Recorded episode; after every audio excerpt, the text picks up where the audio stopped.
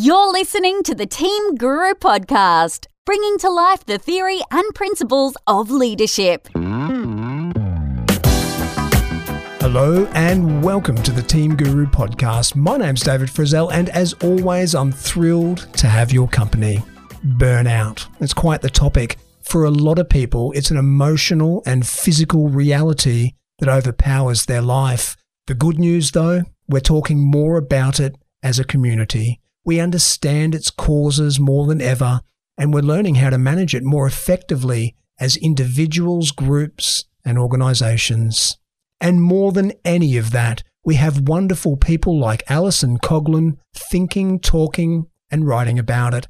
Alison has made a terrific contribution to the topic of burnout, and she's here to tell us all about it. I hope you enjoy my conversation with Alison Coughlin.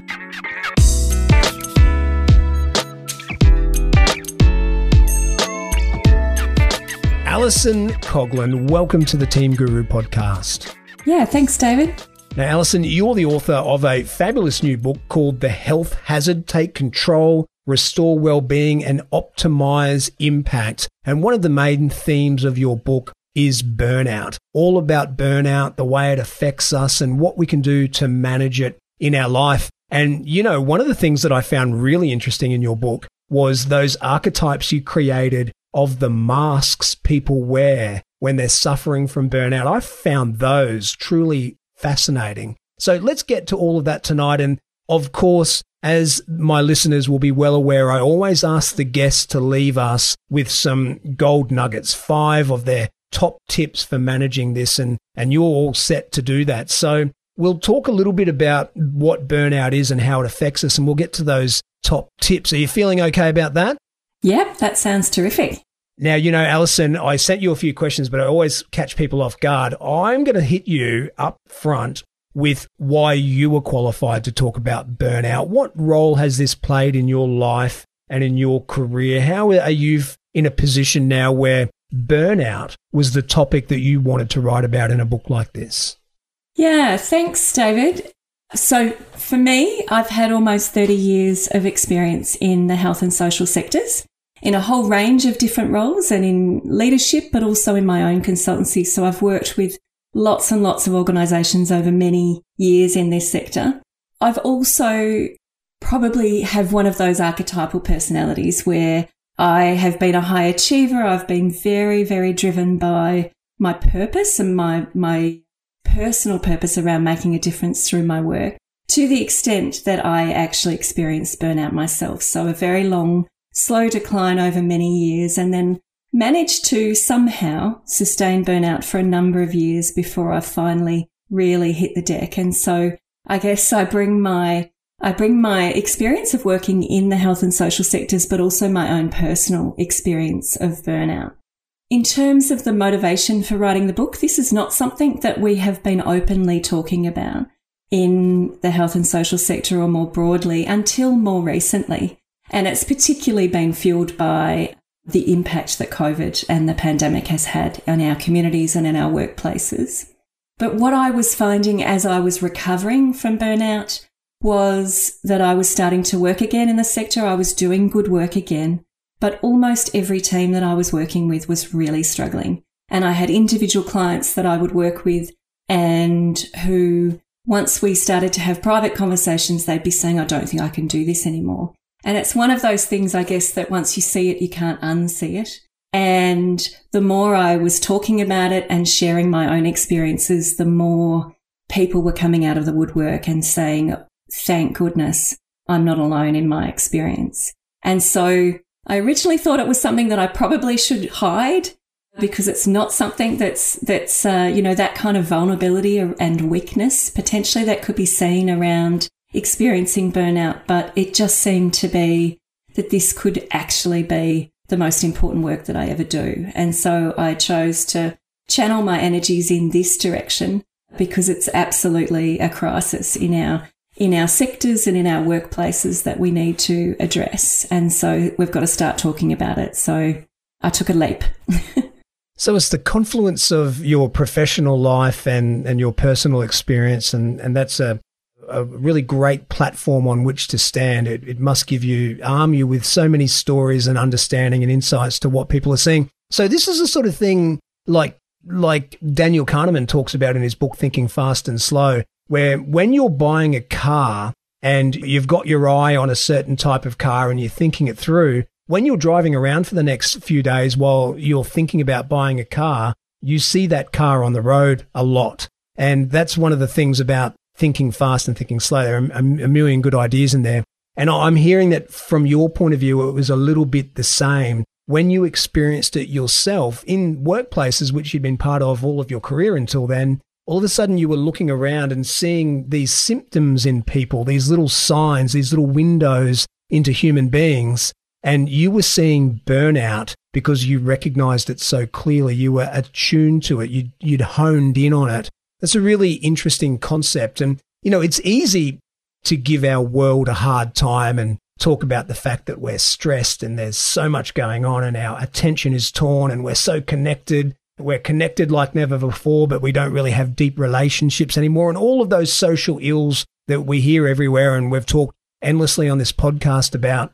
But having said all that, there's also no better time in history to be able to speak openly about these kind of things. You know, the idea of admitting to burnout and the same as admitting to mental ill health, where we've never been better placed in society to talk openly about those things. Is, is that true or am I being a bit rose colored?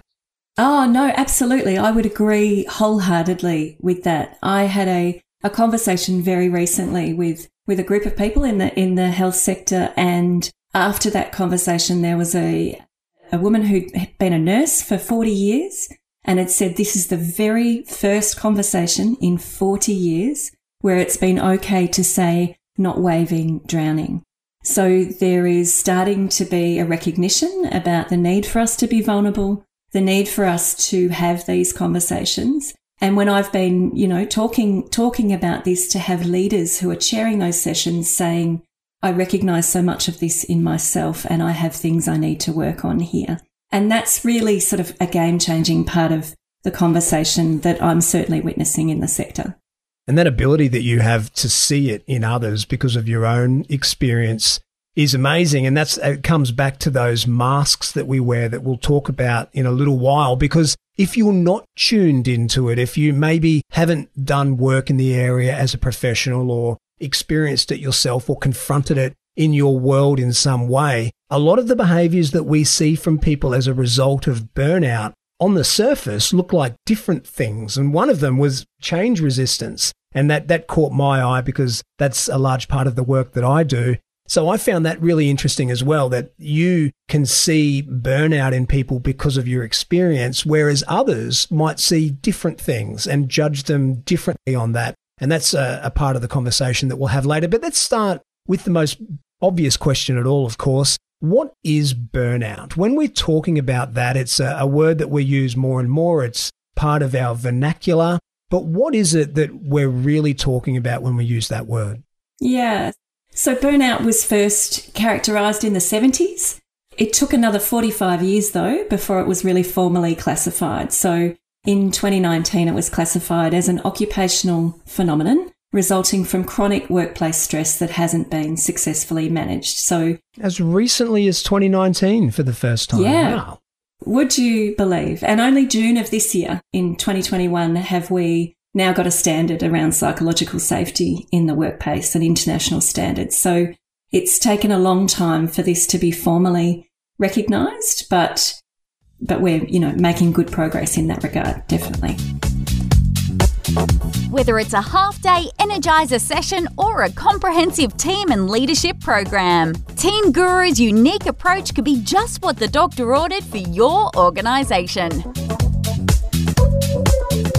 So, what is the definition of it in, in that way? It's been recognised formally, and I'm sorry, you probably said it then, but I was I was focused on a, a different part of what you said. Could you repeat that for us? What is that? What is that? What are the words? Yeah, so it's an occupational phenomenon resulting from chronic workplace stress that has not been successfully managed. why is it getting well I was, I was about to ask why is it getting worse but then i checked myself and I, I wondered is it getting worse or is this something that we've been living with since the original industrial revolution and we just haven't been willing to talk about it or we haven't been able to give it a label or is it indeed getting worse where does it sit there yeah so both so it's certainly been a significant problem for a very long time. So I would argue that it's a, a, problem or a dilemma that has been generations in the making, in fact. And it's sort of supported and precipitated by a whole lot of norms and practices that we have in our workplaces, as well as beliefs and, you know, qualities that we bring in ourselves as practitioners as well but it has also been shown to be getting worse, worse. And certainly the era of COVID has influenced that substantially. So pre COVID, around a third of workers in the health and social sectors were shown to have symptoms of burnout. And a recent global study has shown more than 50%, which is actually stunning if you just stop and think about that just for a moment in terms of what that means in terms of our workforce and our workplaces and our teams in these sectors? Well, that, that leads me to a couple of different questions. Firstly, why the increase? Why have we gone from a third of workers, so what is that, 33.3%, up to over 50% of workers in the health and social services sector? Why why is that sector so much more prone than others, or is it indeed more prone than others? Yeah, certainly it is. And so there's this link to sort of purpose driven work, really, where our identity and our sort of sense of meaning in life is intrinsically linked to the work that we do. When that happens, we can be at risk of burnout. And then when there's inherent risks within the roles that we undertake, as well, which there are, of course, in those sectors. It has interestingly been shown to occur also in direct and indirect roles. So not just in frontline workers, but in people who, who care very deeply about health and social issues and work tirelessly to try and impact on those.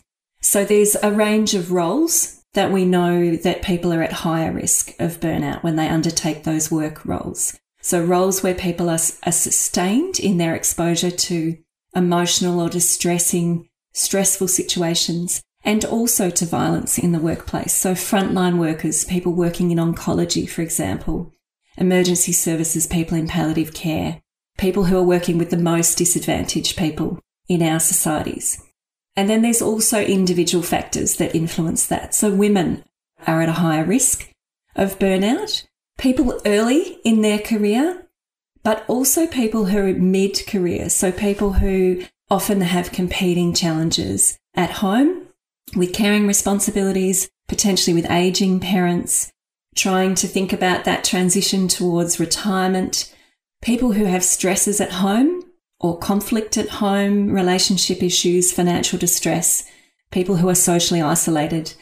And then there's this other concept, which I think is endemic within these sectors, is our tendency around perfectionism. So people who are dutiful, who are conscientious, who are faithful, high achievers are often attracted to work in these areas. And it's one of those things that can lead to people running on empty as a part of their norm within their work. Wow, there is so much in that. Look, and one of the first things I thought as you were talking then was the double edged sword of picking a career in something that you're passionate about. Of course, when we were all choosing our career ridiculously back when we were 17 or 18 years old, isn't that a, a silly concept? We, you know, part of the advice we were getting was to choose something you're passionate about, find something that you love, something you care about, which is all still sound advice. But the other edge of that is that if you care too much about it, if you care too much about the outcomes for the customers or the clients or the, the patients that you're working with, it can actually lead to burnout because you can never do enough. You can never help enough people in whatever field that you're working in if you feel passionate about it. Do you ever think about that, that the double-edged nature of that sword? Yeah, absolutely. The very the very things that that draw us into careers in in you know in compassion and in the relief of suffering and in trying to address some of the really gnarly problems that we have in our in our society absolutely put individuals at risk. There's that piece, but then there's also what we bring to it personally.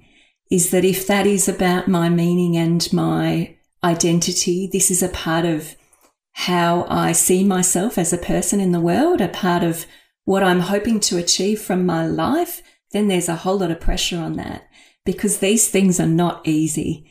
The problems are not easy to address. There's always more complexity and more demand. There's always people experiencing disadvantage whose needs are not met within our systems or services.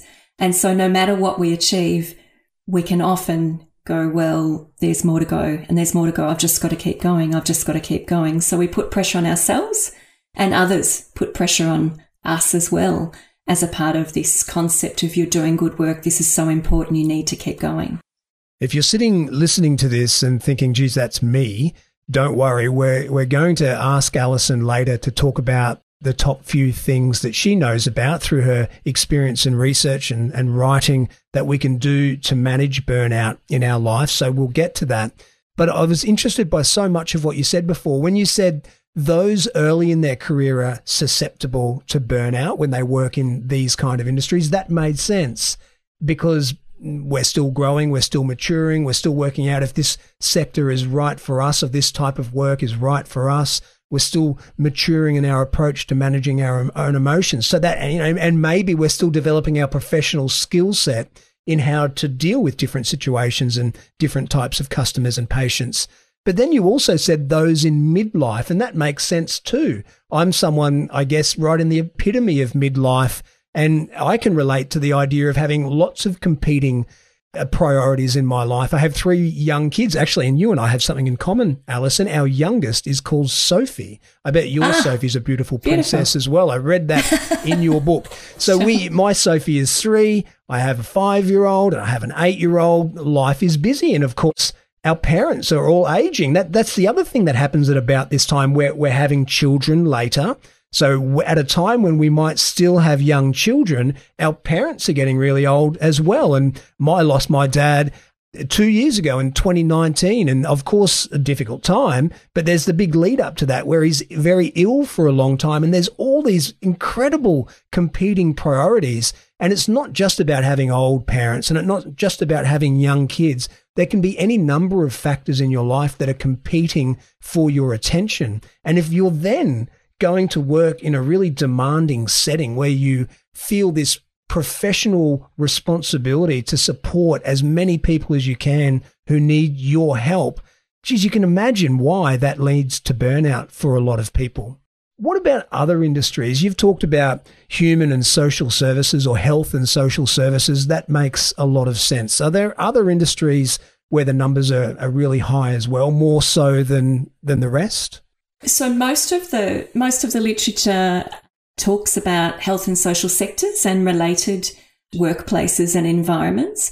There's also evidence around people who have, who might be in unpaid work, but who are, have significant caring responsibilities. For, for example, parents of children with significant disabilities, for example, or who have sort of relentless demands and challenges and who kind of often will be running on empty. So, so unpaid roles but generally and education, you know, justice. So in this sort of purpose driven environment, so people who are passionate, who are engaged in something that is linked to social purpose generally, who care very passionately about their work or have that tendency towards perfectionism that I mentioned as well. So the, the, all of those things, when they're lined up and when work and life have an intrinsic level of overlap, then those people can be at risk of burnout. But it has particularly been shown in those social sort of services industries. That's my world that I've operated in and in health,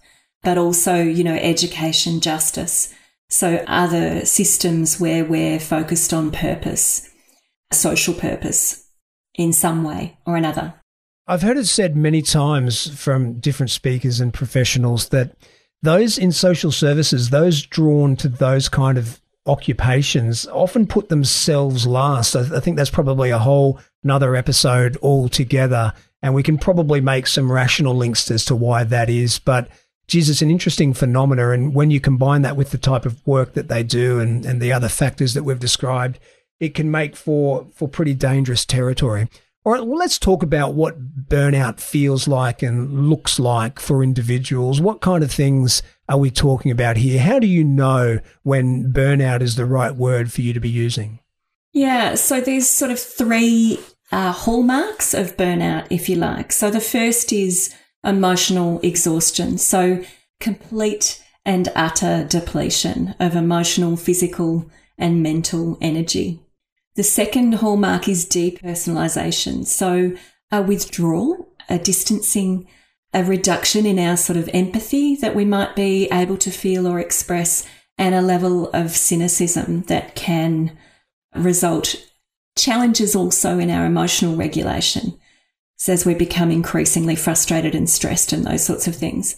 The third hallmark is around reduced personal efficacy. So a loss of confidence in ourselves and in our competence, and also a growing challenge in being able to see the actual accomplishments from our work. And so you can see how these things as a syndrome, when they work together, the exhaustion, the disconnection and depersonalization and that reduced efficacy, how they then work together as a part of this vicious, vicious cycle.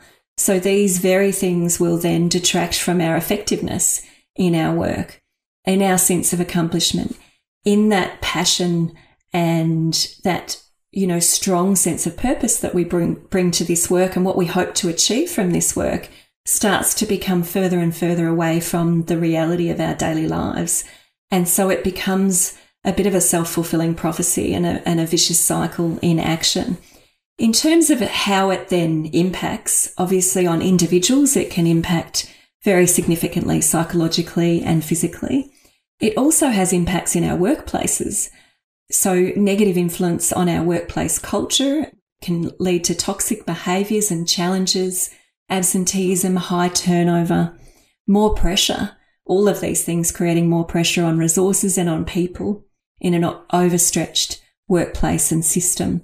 And then obviously for the people that we're here to serve in terms of our caring, our patients and carers and communities, the recipients of our services, the safety and the quality of our services can be compromised. And so it becomes this sort of, you know, significant, perfect storm, really, in the making. I'm going to read just a little bit out of your book, Alison, and this amazed me. It, it doesn't, it makes sense and, and it's all very much a part of this story, but it, you'll know what I mean when I start to read it. It, it kind of goes against what you would expect. Organizations created to deliver social impact. So organizations created to do social good can become toxic, inefficient, and ineffective. And the limited resources that are available are then spread even more thinly as time, energy, and money are invested in dealing with performance issues, conflict in the workplace, and responding to a high level of staff disconnection and apathy as well as growing absenteeism and inevitably staff turnover. That's a really bleak picture of organizations that are created. They, they were conceived to do good in the world, yet by their very nature, they end up burning the people who are part of them. And we know, and we don't want to get into a massive political discussion here, although it could easily go that way. Looking after our country's most vulnerable or the world's most vulnerable seems to be becoming lower and lower on the priority scales of national governments. So those kind of organizations seem to be dealing more and more with less and less resources. And it's just putting the clamp on everything that we've talked about what do you make of all of that? What's the direction it's heading in? Is it going to get any easier to work in health and the social sector? Or is it just going to continue to get more difficult? Yeah. So, do you know, despite my own experiences and what we see there as an incredibly bleak picture, my cup is half full and I feel very optimistic about the future. I think that we are at a really significant time in terms of this being on the agenda and this being taken seriously. Perhaps for the first time in generations. I recently attended a global summit on ending physician burnout. It was the first in the world. This is growing as a movement and growing in momentum. And it's something that we have to pay attention to. I think there would be, and what, what I would caution against is that we link this to the pandemic and we somehow believe that this will be sorted once the pandemic is over. Mm. As I said before, caution. this is, you know, generations in the making and it's not going to go away without significant cultural transformation in our systems and a different way of how we focus on the problems that we're facing at all of those different levels, society, system, workplaces, teams and individuals and how we support people and the norms that we create in those workplaces. So there's significant work to happen. But we also know that there are organizations that have very similar challenges, but they don't have as high a prevalence of burnout within those workplaces. And so there are things that we know help to build resilient teams and resilient individuals in workplaces. And so that shift to a focus on rejecting burnout as an inevitability in these sectors and focusing on how do we build resilience in our workplaces as well as create social impact. And what if more resilient individuals, leaders that foster greater resilience in the workplaces, more resilient teams actually leads to better outcomes that are delivered more efficiently and more productively than we are at the moment while we're running on empty as a system and as people. So I'm very optimistic about the future, but we have to make sure that this stays on the agenda. Well, you, you have me convinced, and I'm so pleased to hear that despite all of your experience and all of your work and your writing and your thinking and your talking, your glass is still very much and very obviously half full, which is terrific, Alison. Hey, I love these masks, as I told you in an email I sent you today, and and as I even mentioned at the beginning of this episode, we probably haven't got time to go through all seven or eight or nine of them. I find them fascinating because of what I mentioned earlier.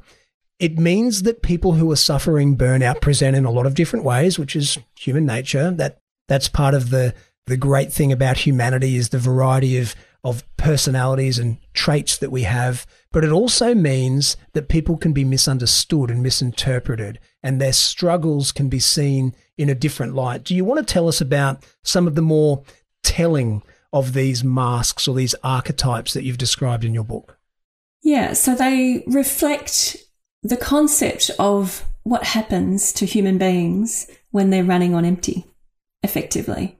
And as you say, there's a whole range of of different personality types and different manifestations and what's going on at home and what's going on at work and how that can actually manifest in behavior within the workplace that actually then precipitates this problem.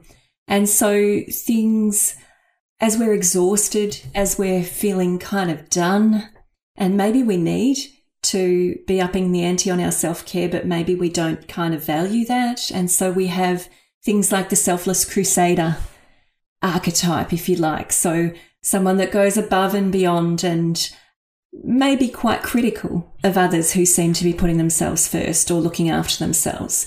Then there might be people that become really resentful within the workplace or resistant to change because it just, they're just change weary, they're bone weary.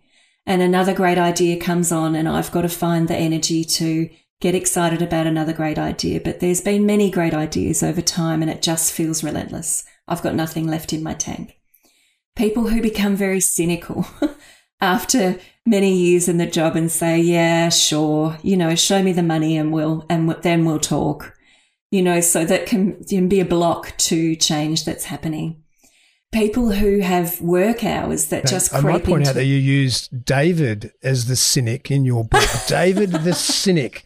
He feels like he's the main character in Groundhog Day. New initiatives, ideas, and projects come and go, but it feels like, despite great energy, enthusiasm, and effort over the years, that nothing ever changes in a meaningful way. And meanwhile, the fundamental problems that he and his colleagues are facing are never truly addressed. When a new idea comes along, David digs his heels in, resisting all attempts to engage and participate. What's the point? says David the cynic. Now, I, I must say that they are made up names. ah. and they are archetypes that are based on a collective of observations over time. So, no, it's a pure coincidence, David. and David's yes. quite a common name. I'm going to let you off the hook. Now, I, I, I was talking over you there. Where where else were you headed? And I've, I've got a couple of my favourites that I'll cover before we move off this as well. Yeah, uh, look, one of my favourites is the you know where we get selective and we go, yeah, you know, oh, I'm a bit done here. You know, I'm here for the patients. I'm not here for the team. Don't talk to me about any of this organizational vision and values stuff. I'm just here for the team. So if you're going to do team building, count me out. I'm here for the patients. Yeah. So I'm going to choose what I'm here for, even though I'm an employee of an organization, you know, and, and so you've got other well-intentioned people around you in a team who can feel depleted and defeated by that kind of behavior. You know, when they're trying, they've got the same challenges that they're facing, but, you know, it can be really divisive within a team. And these are portraits to the way that we, as you said, as individuals respond to the same challenges. And it's so fascinating the different ways that individuals respond to these same challenges. Stuart, as you just talked about, selective focus. All right, there's a rest, everything else is rubbish. The system's terrible. We get no funding. Everything's bad. The government's bad. The senior leadership are bad. They have got no idea what we do. I'm here for the patients. And I'm just here for the patient. I'm not even here for my teammates, the, the people I share a staff room with. It's just so fascinating. And I know you were going to talk about another one, but I just want to compare that with Susan, who's facing the same challenges. But Susan, made up name, of course, but we all know the archetype. She's the late night worker. She's feeling the same pressures that Stuart feels, but her response is to try and work her way out of it. So she goes home and works to midnight every day. And she's also got this quirk that we've all seen that not only does she work to midnight every day, every night, she wants people to know it. So she sends emails at 10:42 at night and she looks down upon people who don't have that same level of commitment because this is her response to the extreme pressure she's feeling. Absolutely. And all of those pieces in terms of what that then does to that culture within the team. What are the expectations that this sets for others? What's the standard that we have here? What are we trading our time for, our well-being for? And is this even productive? Being hyper on, you know, switched on all the time relentless and recognizing that that might not lead to greatest productivity, but it can really impact on colleagues within a workplace culture. So, and even the pressure, you know, we can have completely unrealistic expectations sometimes and massive workloads, impossible, in fact, workloads.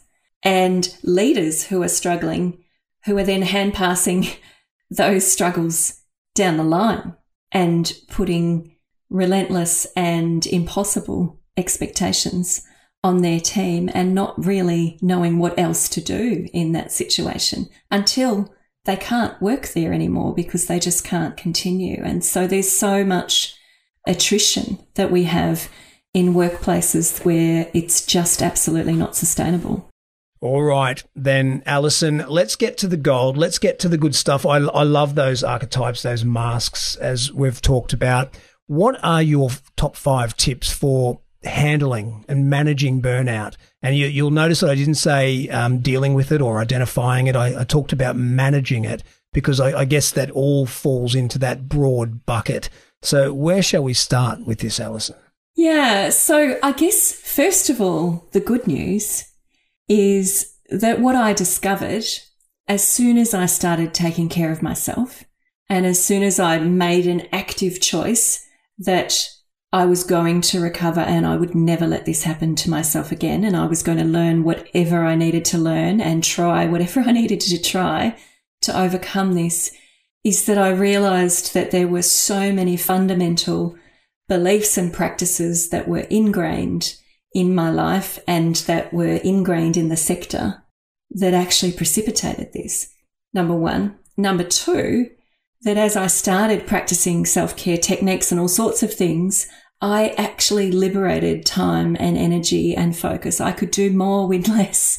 And I kind of ran counter to all of those things. I was a late night worker, you know, I would, I would go above and beyond because I thought that's what a good person doing good work did.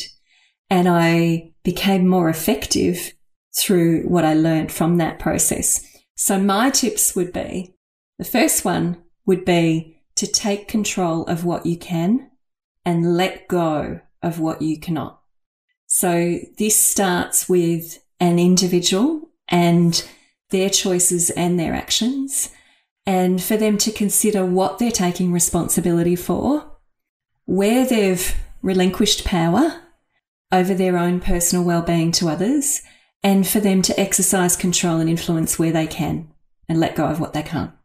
The second is about self-compassion. So in work that where compassion is at the forefront of what we do, compassion for others, it could be that the most powerful thing that you can do to serve others is to put yourself first and recognizing that selflessness and self sacrifice, sure, they can serve you until they can't anymore because you face down. So self compassion and compassion for others and recognizing that some of the norms in these sectors are such that, you know, we value the self sacrifice, the selflessness, not self compassion, or we might see that as being selfish. So we need to sit with the discomfort of that and go, actually, putting myself first is the only way I can serve others. The third piece is to think about your energy and your well-being as a bucket, a bucket with a whole lot of holes in it. Everybody's bucket has holes in it because we are human beings and we have things that will drain our energy and well-being reserves and there'll be things that fill it as well. And so it's a dynamic system in action and for people to think consciously about their their bucket of their energy and well-being reserves as their fuel for life. This is what gives them choices and freedom and sustainability and meaning and fulfillment of their purpose. And if the bucket is draining faster than it's filling, it's going to be empty at some point. And empty is burnout and you can't pour from an empty bucket and you could be risking many, many things in work and in life. So that would be a concept that I would suggest that people really think about actively and think about what am I doing? How can I reduce the drains? How can I fill my bucket? And recognize that it's also really personal and really unique to each individual.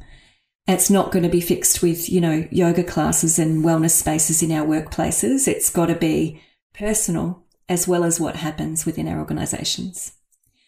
The fourth point would be about focusing on our resilience and the impact. And it's really fascinating because there's lots of pushback on the R word of resilience. You know, aren't we the most resilient people in any workforce anywhere? This is about resilience as a state, not a personality trait, not a fixed trait. So it's a product of our interaction with our environment, our workload, our workplace culture, the stresses that we face, our system issues and our personal circumstances.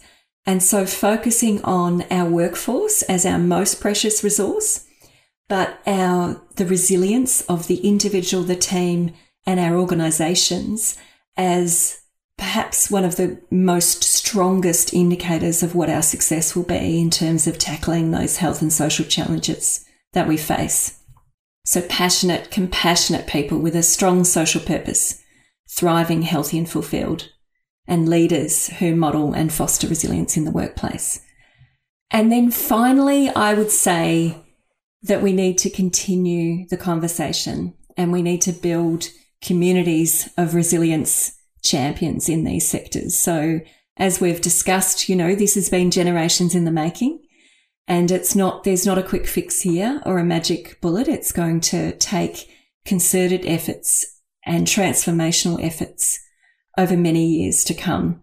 And whilst these are relatively new conversations, we need to actually continue this process and think about personal responsibility, responsibility within our leaders, and responsibility at organisational and sector level to truly and meaningfully take this on.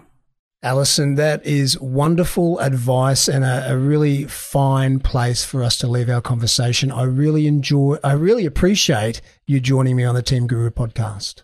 Yeah, thank you so much, David. It's been a great conversation and I'm very grateful to you.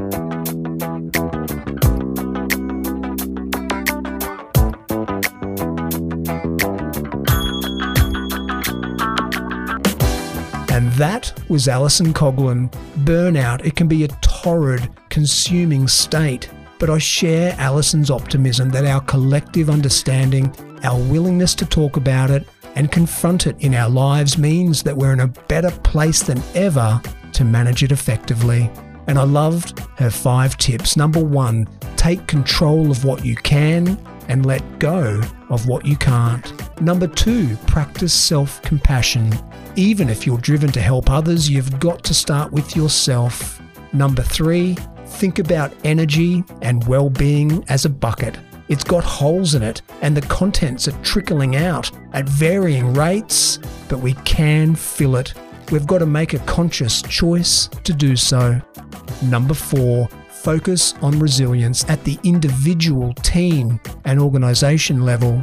And now more than ever, we need leaders who model and foster resilience. And number five, we need to build resistance champions in the workplace. As always, I'll share the lessons I took from my conversation with Alison on the Lessons Learned page for this podcast. You'll find it along with the entire back catalogue of Team Guru podcasts on our website. That's teams with an S dot guru forward slash podcast. Connect with me on Twitter, Facebook, SoundCloud, or LinkedIn, and join me on the next episode on this, my mission to bring to life the theory and principles of leadership. This is David Frizzell for Team Guru. Bye for now.